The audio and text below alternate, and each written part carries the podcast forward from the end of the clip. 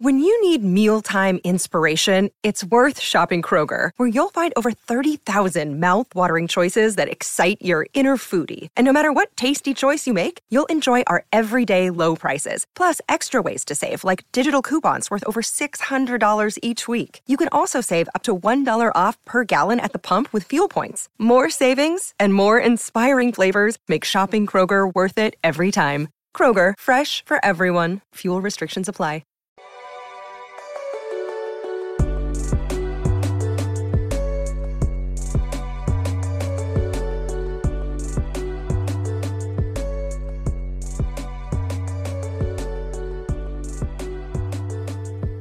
What's going on, listeners? Welcome to this latest episode of River City 93, brought to you by Roughneck Scars, Icarus FC, and of course, for the culture. On today's episode, we're going to be doing a review of the Henny Derby, if it was a snorefest or not, and give you a preview for our upcoming game against another set of birds in Union Omaha. Joining me as my guest, as always, Mr. Matt Myers and Duran II. How are you doing, guys? Doing all right. You sure it's not uh, Shanir Myers and uh, Matt Duran? it probably is. It probably is. I'm not gonna lie, yo. That was like one of the funniest days on the um on the beat because I was watching the game. Guess you didn't catch it. Oh yeah. So if you watch the game, I think what happened around like the 30th minute mark. I think 30 or 35, but pretty much they were talking about what uh, me and Kyle been working on for Featherstone and River City 93. And the announcer said Cal Bar. And everyone was just like, who? like, who is this guy? yeah, so Cal Bar is the estranged person who runs the Henny Derby. Funny thing about him, he is a 54 year old doctor in New Jersey that runs a dentistry. And my dog wow. is barking because she agrees with me. So yeah, Uh, there are other options who he is. I mean, they're all white dudes, but there's other options. Yeah. That's how you get the credit check straight. That's how you get the credit check straight. but going into this game, man, how was you guys feeling? I mean, of course, we're going to talk about the game and everything like that, but how were you guys feeling before the game? Like, how was how was you guys feeling about the game beforehand?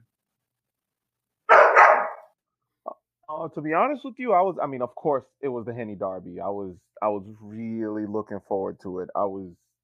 I was up for it. I was ready to roll. I was. I, I thought there was going to be, you know, fireworks and it was going to start off big, and especially to know that, you know, basically the players of both teams have kind of embraced the Henny Derby that you and I, Elliot, created, basically.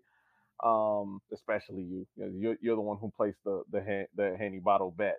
But um, you know, eh, I, I, I, and and the game started off that way. It started off high octane. Everyone was pushing to win the ball. Everyone was, you know, pressing hard and everything.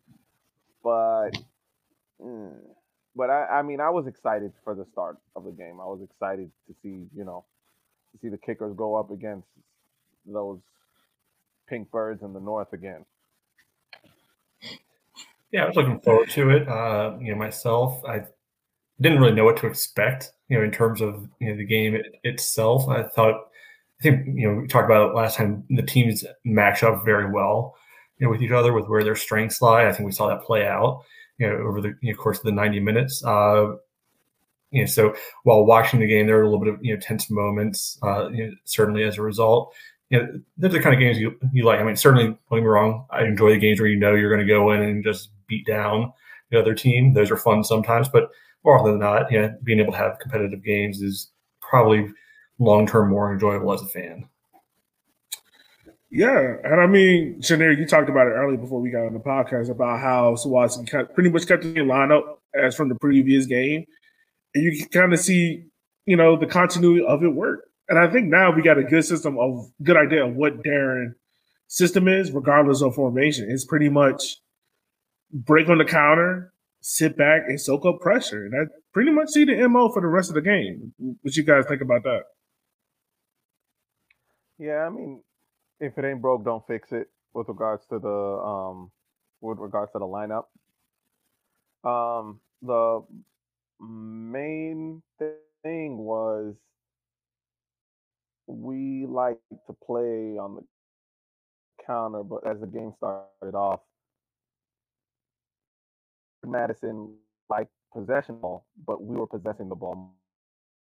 They were trying to counter more. It's like we kind of switch identities to start off the game with, and it was a little, it was a little hectic and a little, a little chaotic to, to, to be honest with you to start with. Um, it, it, made for some exciting, great chances, but it, it, it made for a chaotic start to the game as both teams were literally doing the opposite of what they normally. Yeah, I think you know, we certainly have an idea of the the ideal version. I think of what Darren wants to run out there. Uh, you know, like you both you were saying, it's the counter, especially you know counter through the wing players. Yeah, I think that first look is always, hey, can we you know, swing it you know up and wide to Bolaños? Can we swing it up and wide to Baldock? Let them you know work their magic. You know, get the burners on you know on the outside and you know see if they can you know take someone and you know be able to find Emmy, Neil, you know whoever might be you know, crashing in you know, through the middle as a result. I think the next step and next evolution of this is can we be able to combine, you know, the solid defense and the effective attack? You know, I feel like most games we get one or the other. You know, we've had, you know, two nil nils. We've had, uh, you know, the Greenville, you know, one nil because we put it in our own net sort of thing. So we've shown we can, you know, lock down a game. But other than that first game against New England, it's either kind of been all, you know, all offense or all effective defense. And if we, the team can work to be able to combine them even at 75, 80%, I think we can you know, start to see them really you know progress forward. Yeah, it seemed like this team's been a lot of Jekyll and Hyde when it comes to offense. Like it's either on or a lot of times it seems to be rather off. And in the first minutes of this game, I think it was Bolaños who had a great break down the left wing. And honestly, I thought I thought we were going to start this game off with another goal, like how we did against Havasu in the first couple of minutes. And I have to say, I don't know who Forward Madison convinced to let Brady come down just for this game. I don't know if it's in his contract, but it irritated me to no end to figure out that he was in goal for this game for this game alone. Because I really feel like it was Forward Madison, other goalkeeper who have started their other games. I think not only do we have a goal within the first two minutes, I also think Emmy has at least another goal. Yeah, I mean, I don't know if we need to you know talk to the league about child labor laws, you know, especially across state lines. Uh, I'm just saying, you know, a little shady action going on Chicago Madison, you know, corridor there, interstate commerce. FBI. Yeah, it was it was a little weird, a little weird. Like are we sure we can do this? Like, come on, y'all. but uh, I feel like I feel like Ford just asked for him to come down just for this game. Be like, hey, look, you're not doing anything. Come get some game time this weekend. Like, uh, but I mean, to start this game off with, Richmond did have. I, I will say this throughout this entire game, I never felt like Richmond was I've never felt like we were breathing down necks like how we were in the Chattanooga game, where it was like we were sitting on the edge of our seat, you know, hoping like, oh God, I hope they don't score. Just kind of, it felt like Richmond was in control of this game. As long as we avoided a stupid error here and there, I never felt like Richmond was out of control of this game. Yeah, it was basically that we we basically were in control. Um, early on, like with the with the run that Bolaños made, we almost made them score the own goal this time. Um, with Bolaños run that wing cutting inside, getting very close to the goal, and trying to to Manchester City drop the ball back in front of the goal. He ends up passing the ball and deflected by forward Madison player. And luckily, there's another forward Madison player on the goal line to kick it clear. But it, it, it just goes to show went to show you like it was it guns blazing from the jump. Um, we anytime that they had an attack, and I wasn't really worried. Even that one save that that Akira made, it was pretty straightforward. Yeah, it was pretty cool. Matt Ford Madison had that one chance with the guy who who you know with the with the volley. Um, that if that then that probably would have been goal of the week, hands down. But it was in no danger of hitting the back of our net. Um, like you guys said, um, defensively we put on a good defensive show, but in the attack, I felt early on we were we were knocking at the door. We are trying to break it down, but probably about 30 minutes into the first half, it, it's started to slow down. Came kind of a mundane half, you know, first game.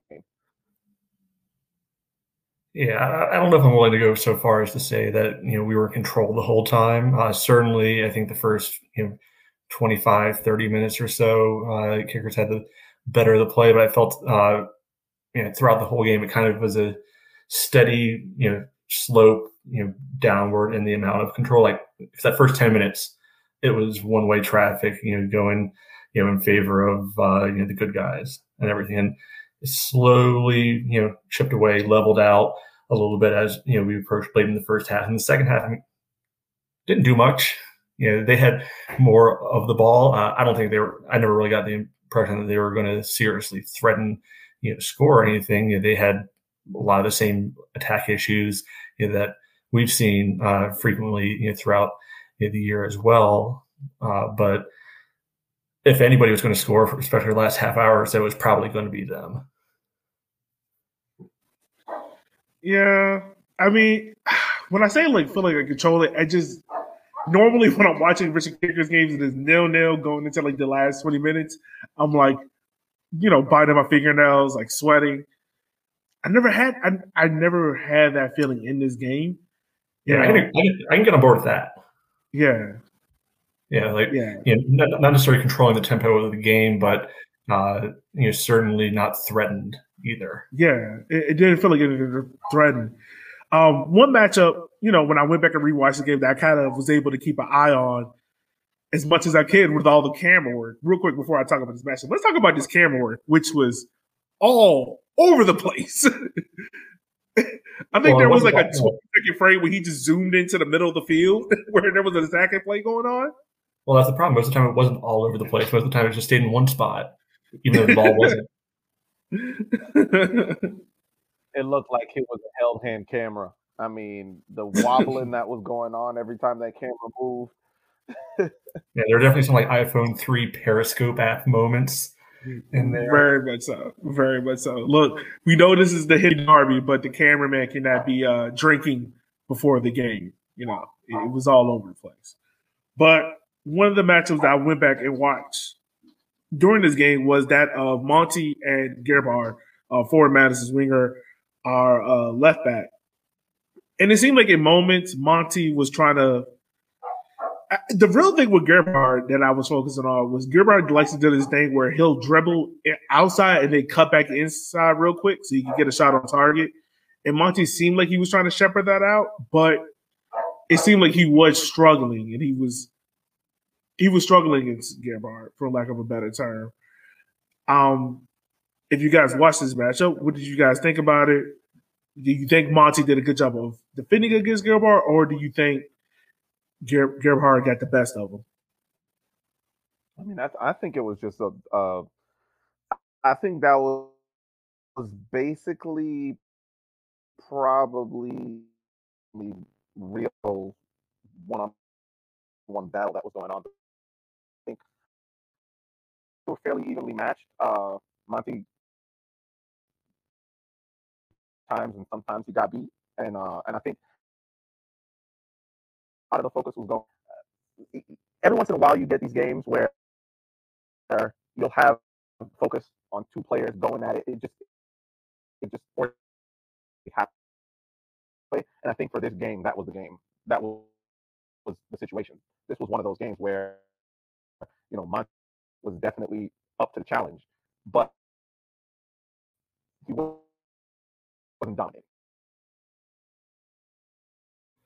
Yeah, I think you know, so. Gebhard was definitely Madison's most dangerous player. You know, throughout you know the game, uh, you know, Elliot, like you were saying, he certainly like to you know set up shop over on the right side, you know, kind of you know cut in with his left, you know, kind of Robben you know style, uh, Yarmolenko, you know style, uh, and you know look to see if he can get a rip. I mean, he scored a really good goal like that a couple weeks ago for them against I think it was Fort Lauderdale.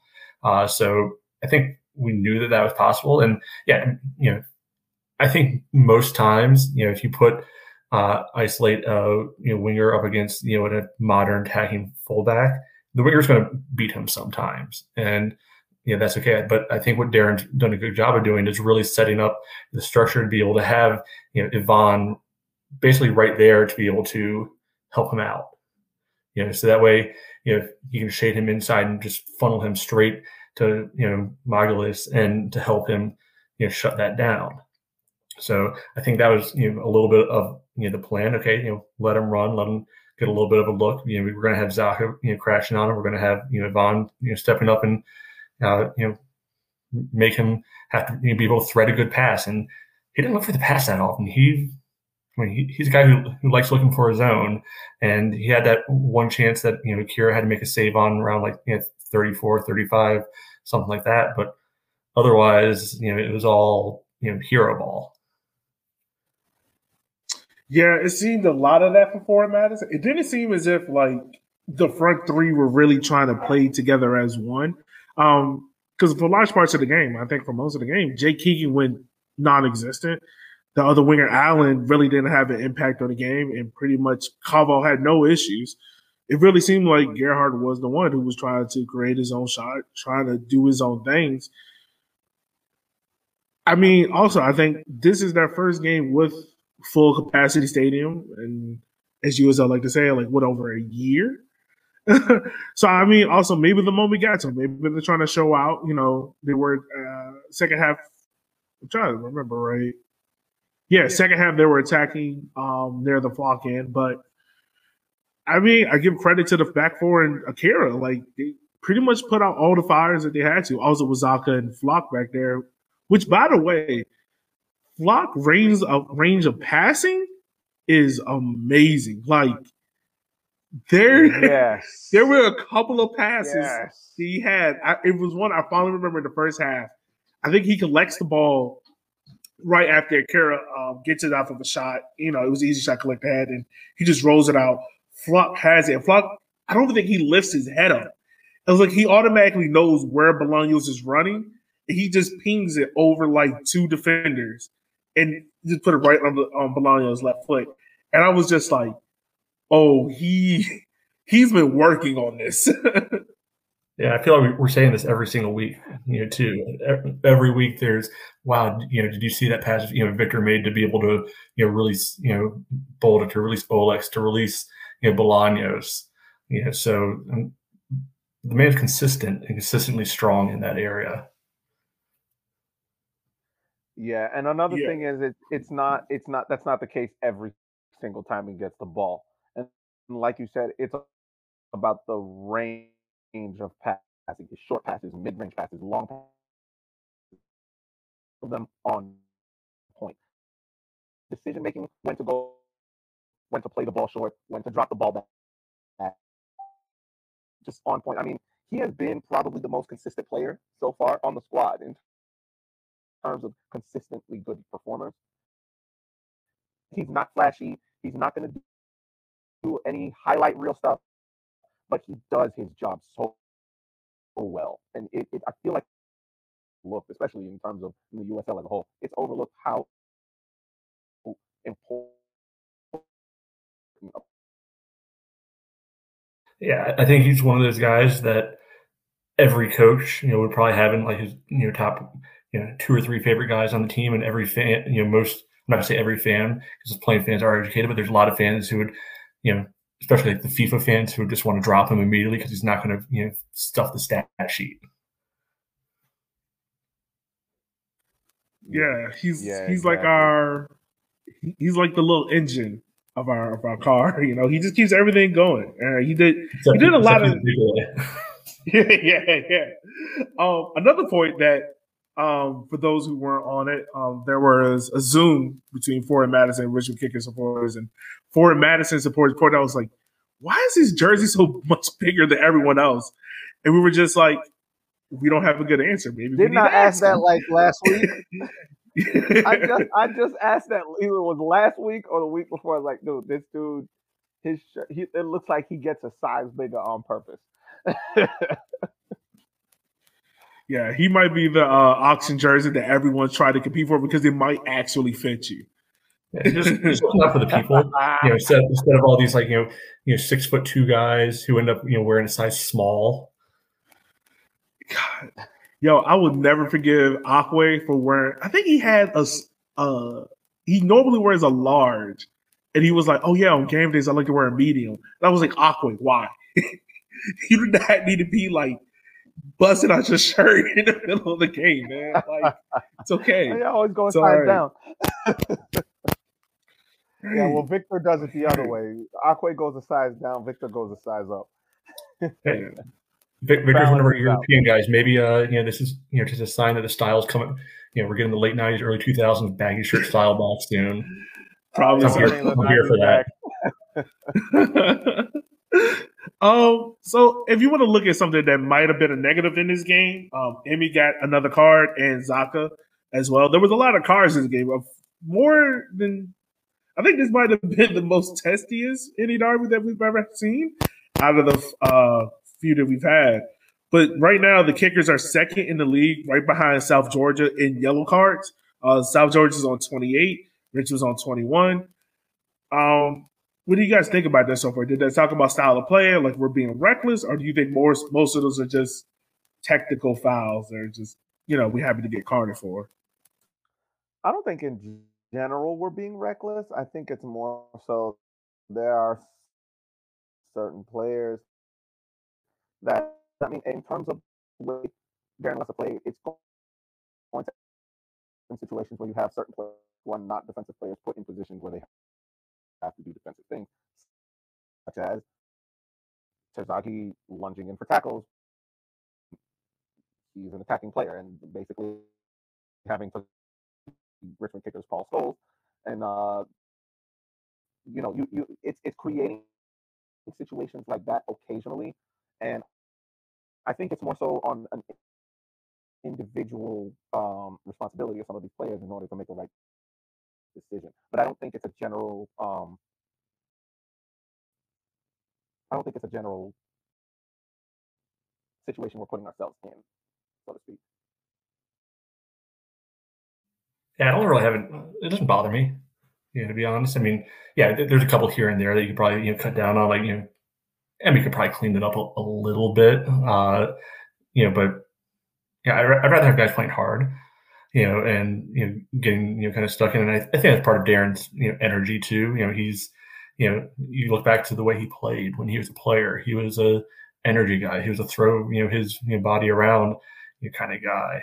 You know, so that's going to you know you know come through you know in probably his preferred style more often than not. But also, what do you say? Like, was it twenty one yellow cards? Yeah, twenty one. Um, we're second. So, South Georgia has twenty eight.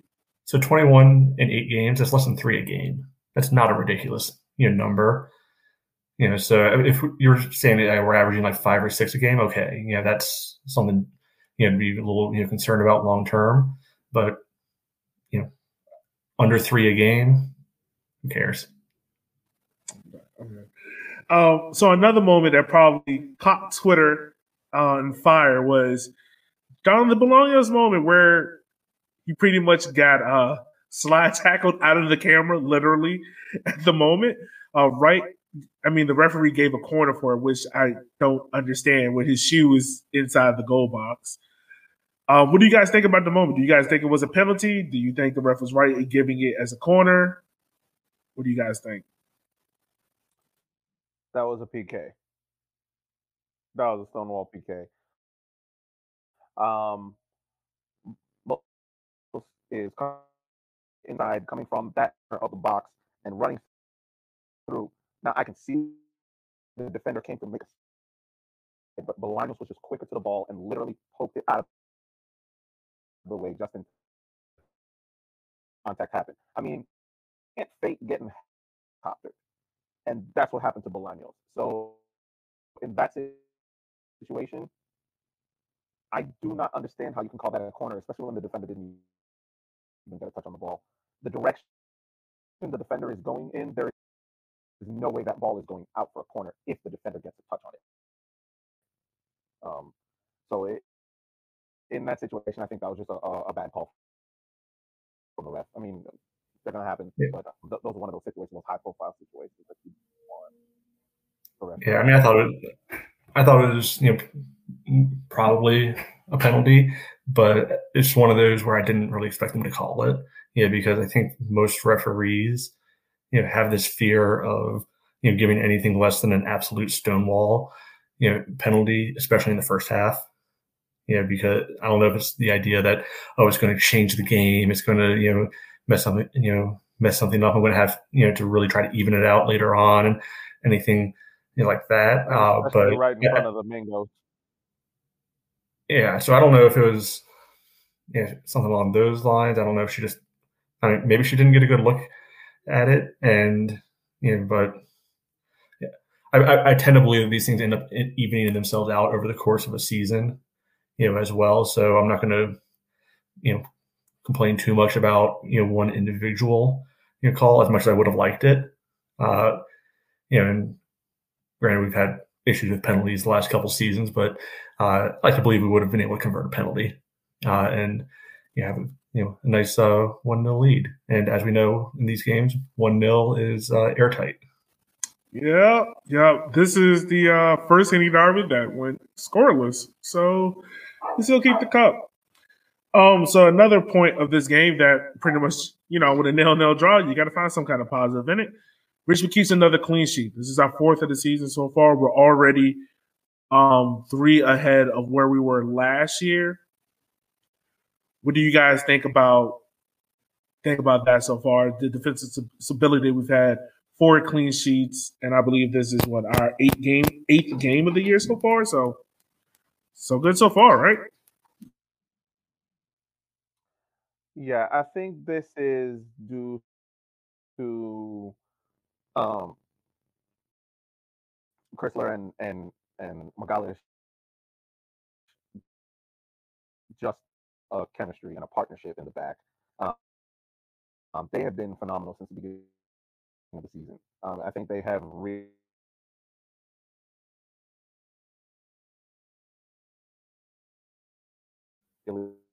gotten themselves. With you, when you look at um, even Calvo and um, Monty in that back four, it's just a, a, situation where you have a back four that's stable, and we we have that stability. Um, we have that that continuity of the same back four that we can put out every week.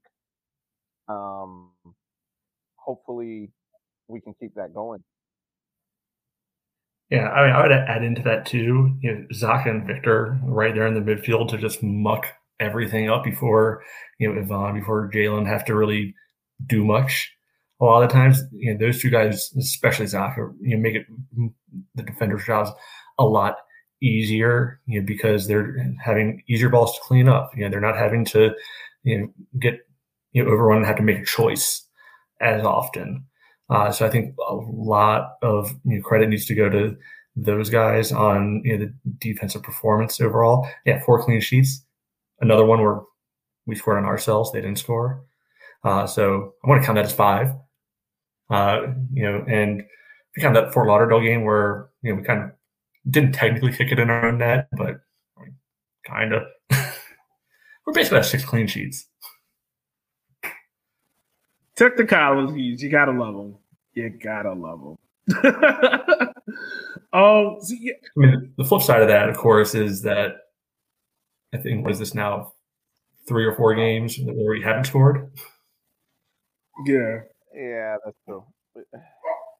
But it goes. This goes back to what you were saying uh, earlier, Elliot, about this being the front line of the kickers being a bit Jekyll and Hyde type of mentality and type of personality. Yeah, I mean, one day we show up. Yeah, yeah. I mean, I like like we say every week. The back forward goalkeeper speaks for itself. You already know who you put in there, and I think right now the midfield position, I think also speaks for itself. I think Zaka and, and Victor, barring injury, I think they're in that squad. So really now is just figuring out, all right, who's going to be the front four? And I think if Darren wants to stick with this four two three one or whatever, you know, four one four one, I think Neal is a key component of that. I think then after that, you got to figure out, okay, well, Bolaños is going to speak for himself because he's been a constant on that left wing. So really comes down to right wing and striker. And it just is really just figuring out, all right, do you want to give Hernan a shot? You know, we don't know what's going on with Stanley. I mean, we don't want to speculate. So, I mean, the moments we have seen him in, he he's looked good. He looked fine, but we haven't seen enough of him. Emmy's been hit or miss this year. Um, and Bolduc's been uh, consistently inconsistent, is the best way to put it. Um, I think he's been better than he gave him credit for when he was talking to you. Uh, I think he was a little unduly harsh on his own performance. Uh, yeah. Uh, you know, it, it's not he hasn't been flashy like Bolaños has, but you know, let's think about this. What's really come down, uh, you know, on his side all season on the defensive side. Yeah, I think he's had the harder responsibilities defensively, um, especially not having Ian behind him, Calvo stepping in. You know, I, I, think that's been the harder side. You know, for the kickers really, and for him. Yeah, I, I think it just really comes down to who you're going to put at striker, who you're going to put at right wing. And I think once Darren figures that out, and we see, you know, that same starting eleven go three, four weeks in a row, I think the goals will start flowing in there. But I think if you have to constantly change it out, change a piece here, because you know, like in the scene, if you change one piece, you are technically changing how you're playing. If you put Hernan in, you're pretty much saying, all right, we're going long ball this week. And if you put Emmy in, you're saying, all right, we're playing a little bit more through the lines. We're playing a little bit slower. And that change of tempo, that complete 180 kind of throws everything off. Yeah, and there's going to be a couple other changes as the season goes too, because you know we were talking about you know those yellow cards earlier. Zach is going to sit eventually because of you know yellows. You know, I mean, part of that's in the nature of the position. If you're a defensive midfielder, you're almost a dead on lock to get suspended for yellow cards at some point. You know, during you know a long season, uh, it seems like Emmy's probably on the faster track. You know, to getting a game off uh, that way too. I'm sure a couple other guys will get there as well. Uh, again, not you know, because you know they're dirty players just because we're playing an aggressive style. You know, so that'll give you know guys opportunities to be able to insert themselves, uh, take a grasp of the position, like Neil has. I mean, he would you know he missed the first game because of injury, and then you know has worked his way in you know to the team where I don't think anybody bats an eye when he's you know right there as a starter in the midfield now.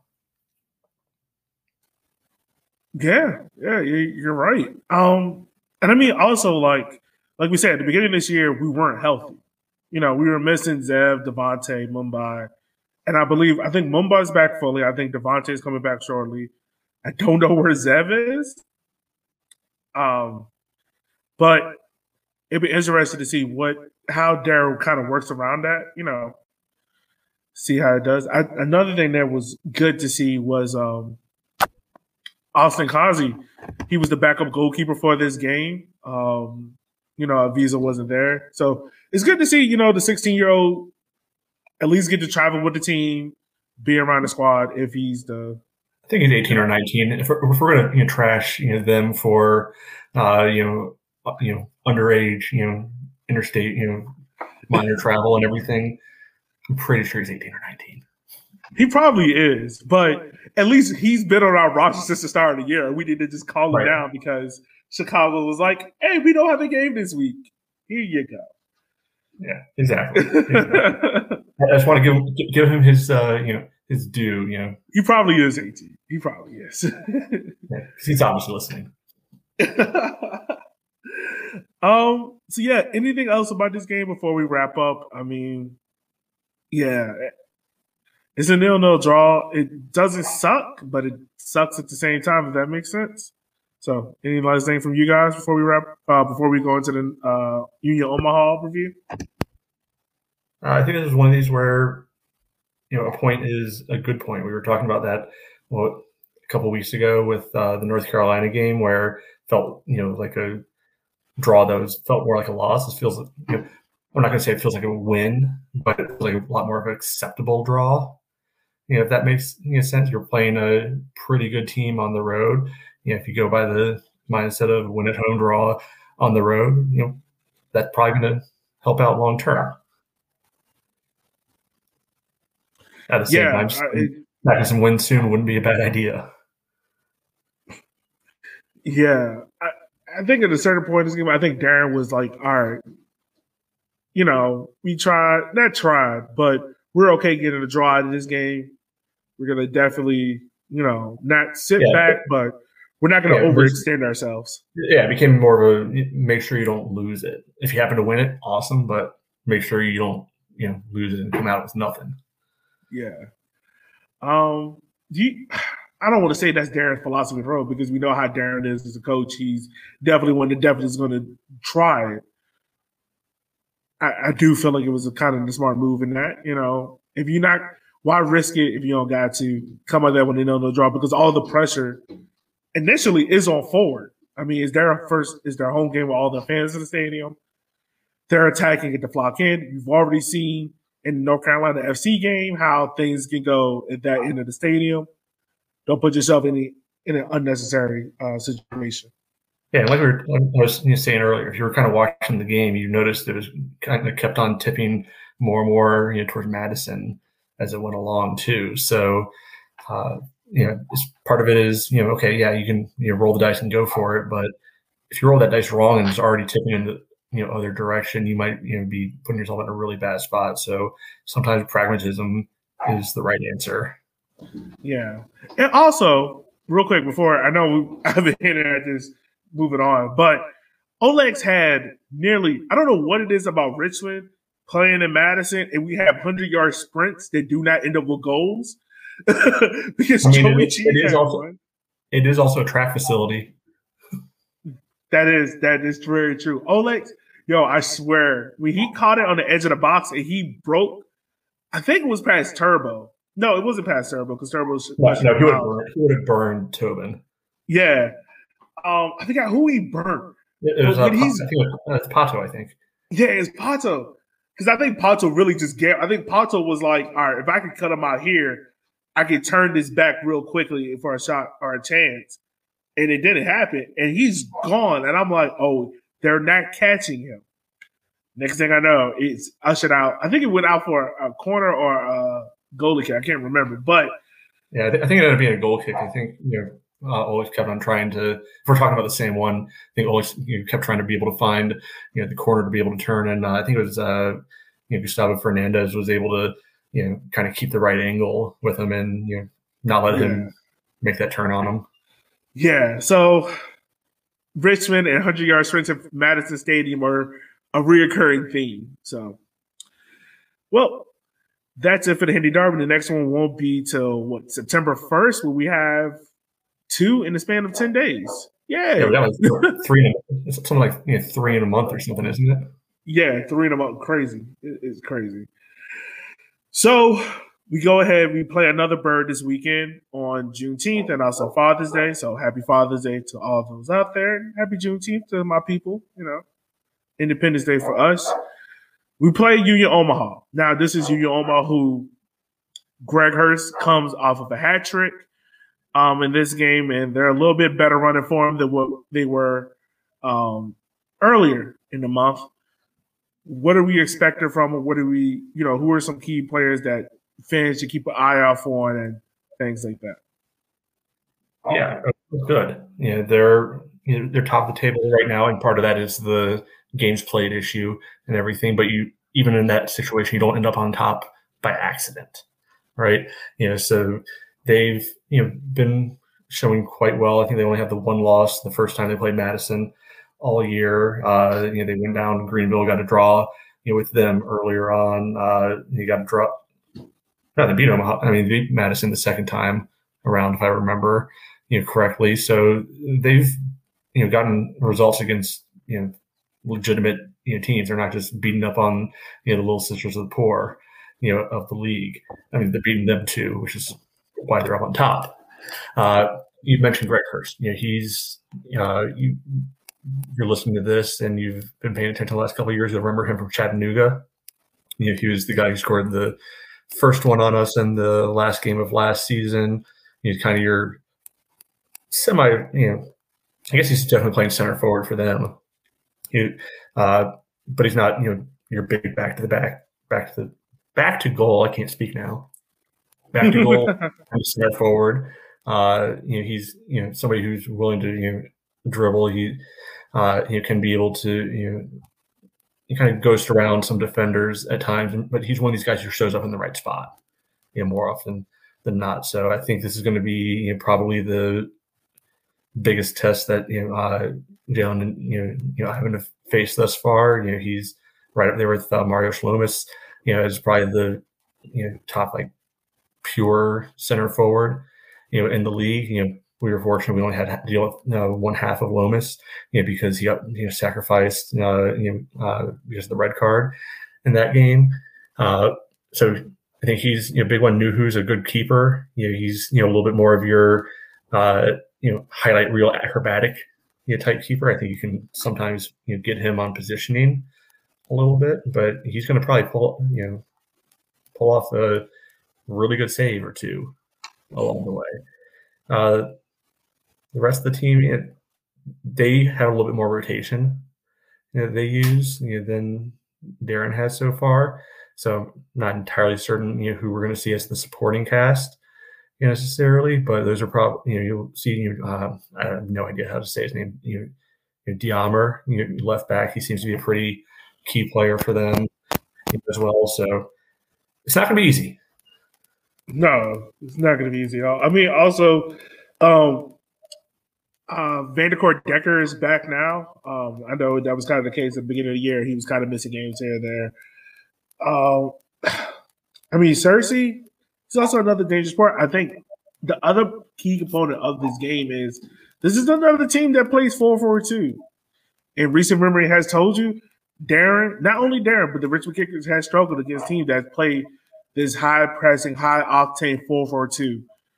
So it's going to be interesting to see how Darren gets his tactics right on the day to not only handle that high press, but then also be able to break it out. Because I think that's the other component of where his team has struggled as has been breaking down teams.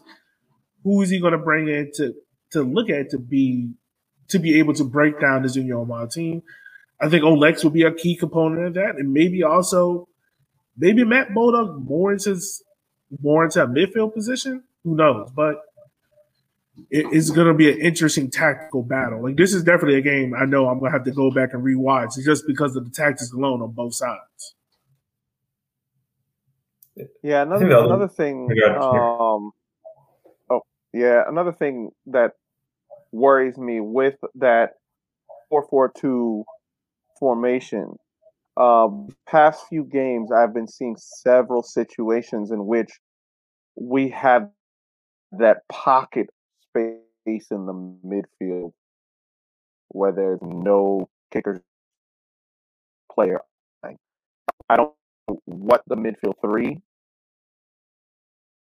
supposed to do in that pocket of space, but it would need to be addressed because I feel that that pocket of space being the way have possession or when we don't have possession being able to counteract this 4-4-2 to be able to get around this 4-4-2 and go outside to the wings because they have the the the outside midfielders and they have fullbacks. We can't go outside to the wing without using the middle. And if there's no one in the middle, if there's this giant bubble of space in which you'll see maybe one or two opponents in play, there's just there's no one else marking them or there's no one else occupying that space we're not going to be able to play out of the back. We're not going to be able to uh, create any attack. Now, also when we are defending, that is also going to be another situation in which they can punish us from that position. Um, so I, I just I'm just hoping that we can figure out how to occupy that that midfield space, how to occupy that area of the field, and maybe we would be able to um, maybe we would be able to get a result out of it if we can get that situation taken care of.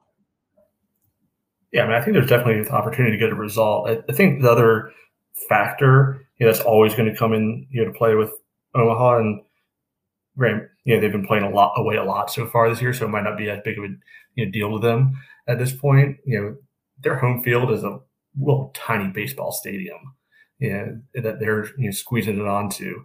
You know, so if you watched the, you know, their game this last weekend, you saw a completely different look you know, for them because they were able you know to squeeze everything together and be able to play you know on a, something that is very different than what City Stadium is. City Stadium is a pretty you know decent size, you know, all grass, all natural you know grass pitch, you know, as opposed to baseball cutout or as opposed to some of these turf fields, you know, that that you've played on in Madison, in Greenville, some other places. So I was looking at their schedule. They have played, you know, in Fort Lauderdale, which is a nice field, you know, admittedly, uh, you know, in a big field. Uh, and I don't remember which of the, you know, Toronto, Arizona stadium, you know, if you can even call it a stadium, you know, how big that thing really was or not. But, you know, at their core, you know, most teams are probably built around the idea of how they play at home, you know, and this is going to be a little bit, you know, different than their core piece. So there might also be the opportunity, you know, for the kickers to stretch them more than they would naturally be expect, expected to to stretch them. Yeah, and I, I mean their most previous game, that four-two win against New England. Um, New England, I mean Gillette Stadium is a pretty big field. Well, no, they were at home, weren't they? Mm-hmm. Yeah, they were at yeah, home. But, I mean, before you're looking at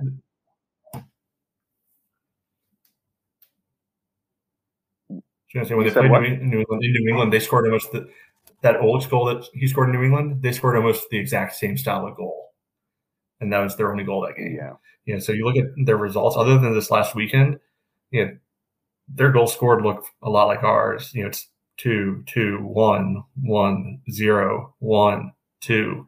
You know, so this last weekend was the explosion for them. Beyond that, they play a yeah. lot of, for like a better way of putting it, more classical soccer scores. Yeah. Yeah. And I mean, yeah, and also, again, like, going back to what you were saying, Elliot. Yeah, well, mm-hmm. going back to what you were saying, Elliot, uh, Hurst already getting a hat trick in that game. He's going to be on form. He's going to be rearing to go, and it hasn't been that long. Is he's going to try and continue as as he was against New England, and we need we need to shut him down. We need to to kill that momentum. Yeah, most definitely. I mean, Hurst has been the one that's probably been the most dangerous person against us against, I think, in the last couple of Chattanooga games and obviously last season.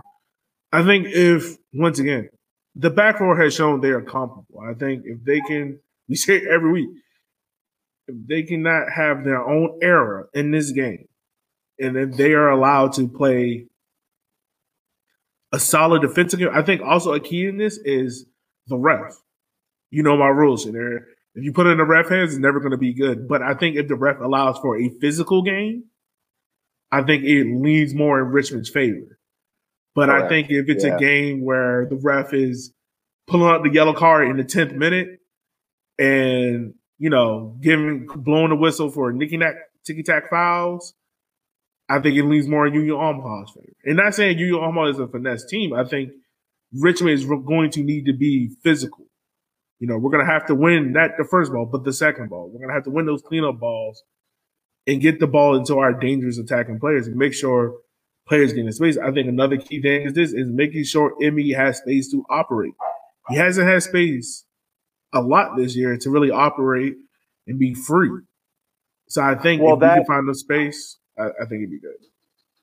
Yeah, the, the, pointing out the, the the space for Terzaghi, I think that is because I'm, I'm not going to say that our wingers are too wide, but they are too wide to provide Terzaghi with space.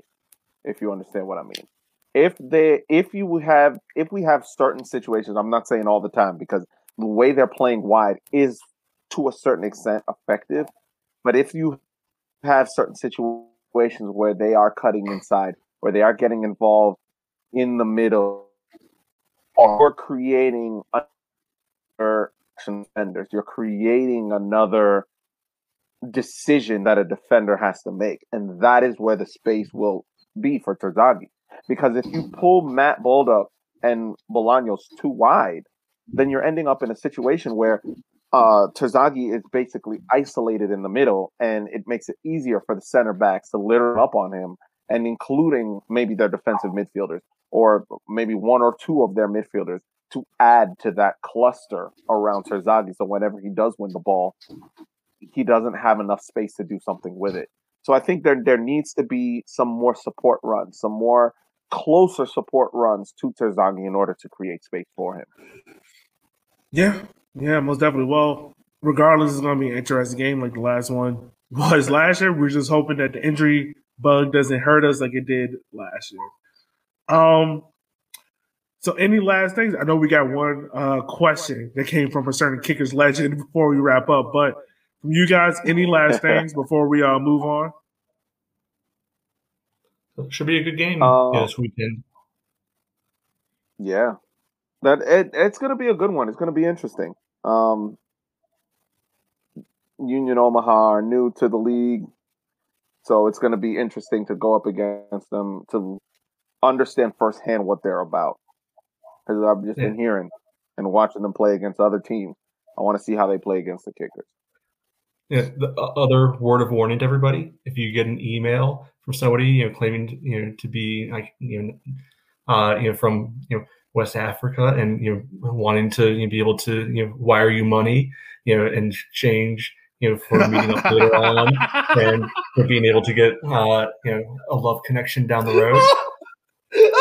You think twice before doing that. oh, oh, context, context here. So you know how their roster used to be one player bigger than it is right now because about three weeks ago, one of their starting defenders got himself arrested by the FBI you know, for basically running a honeypot scheme ever since he was in college. You know, slight, slight variation oh. on the classic you know, Nigerian prince uh, you know, email scam, but basically the same concept. And he was targeting people in Indiana and West Virginia and other, you know, flyover place, you know, country because probably those people are, you know, you know, easy marks. Uh, you know, and we'll, you know, be a sucker for that because I guess they've just got the internet and haven't learned every scam over the last 20 years. Uh, but yeah, so he's sitting in uh, you know federal prison at the moment, waiting you know charges and all that. And uh, yeah, so yeah, they like to be you know consider themselves the owls. I think they're really the catfish. oh, oh, I totally forgot all about that. Brilliant. This is brilliant. I forgot about that too. I, I, I remember reading about it. I just completely forgot about it. Never forget. oh, Never forget. Man. That is hilarious. That, oh, that is man. hilarious. Yeah, wow. no, I saw right. y'all's face in that first one. I was starting off. You're like, "What the hell are you getting ready to say?" I was, I was like, "Wait, what?" And then it clicked. I was like, then "Oh, I was like, oh boy." oh man! If you haven't uh, read read the article on it, we'll we'll put it's it on, on the Twitters. It's a good read. It's a good. Read. It's a good read. All right, y'all. Um, so we got one question came from Kickers Legend. Uh, Matt Delicâte pretty much wants to know this weekend is the 80th minute. It's nil nil, so we're, we're hoping the game will be. might have what it might be. Uh, um, excuse me. I'm hoping we're up like 4 0 at the 80th minute. Yeah, oh, yeah. Probably so. 4 0 our way. It'd be great. But, you know, realistically, uh, we haven't seen a lot of those. So we're going to go realistically. Um, Pretty much you got him or Berkey on the bench. Who are you putting in and why? And He also said present day them. Yeah, yeah, yeah. So Shanir, you see oh. Burke on the on the uh, you know coaching fields these days. What's he got? Well, it's funny because literally just last, not last year, but yeah, about a year ago, um, I was coaching out at Bryant Park and uh, with uh, another uh, kickers legend, um, um, Goodlet uh, at Veritas, and uh, Mike Burke was out there, and Goodlet said something that I've been thinking to myself ever since I started coaching. Mike Burke doesn't seem to have aged. Um, and and it's like so. but then again, you have the the killer striker's instinct of Dele, and even with age, that doesn't go away. So it, it that's a tough, tough, tough choice. I mean, to be honest with you, it, it would depend on how the game's going. If it looks like we're creating chances, but we just can't put them away, I'm putting Matt Delicâte in because he just put the ball in the box and he'll put it away. If it looks like we're struggling to create chances, I'm putting Mike Burke on because he seems to have not aged. He seems to have not dipped in terms of his fitness and health. So he'll be able to run at defense and, you know, cause create something. So no, that's my answer. All right. Yeah, I think I'm. I think I'm taking Dele here. He's a little bit younger, uh, you know, but you know, I think if we're in you know, that time frame right then, probably want somebody who's going to be, you know, able to get you that goal, like you were saying. And you know, if you look back through his history, he's got a long history of late winners, you know, for the kickers. And yeah. up at that position, even if he's lost a step or four, it's not going to hurt us as much because realistically, if he's scoring, he's probably he'd be scoring with his head. Uh, I don't think that you know that's where you can get into the crafty veteran, you get into the right spot sort of thing, and not having to you know worry about you know your forty time anything like that. Whereas you know Burke, I think you know Prime Burke would love to play under Darren. I think he would fit really well with his system. You know yeah, where he's encouraged to run at people and you know, take them on one on one. I don't know if mid forties Burke Berkey's going to be a you know the same fit, especially if he's still going to probably be required to have some defensive responsibilities, which uh, he was never the biggest fan of it. You know, even in his playing days, so I can't imagine how that's going to translate, you know, into this setting. So give me Dele, you know, give me uh, you know, kickers all time leading scorer coming off the bench uh, to you know bag home yet another winner.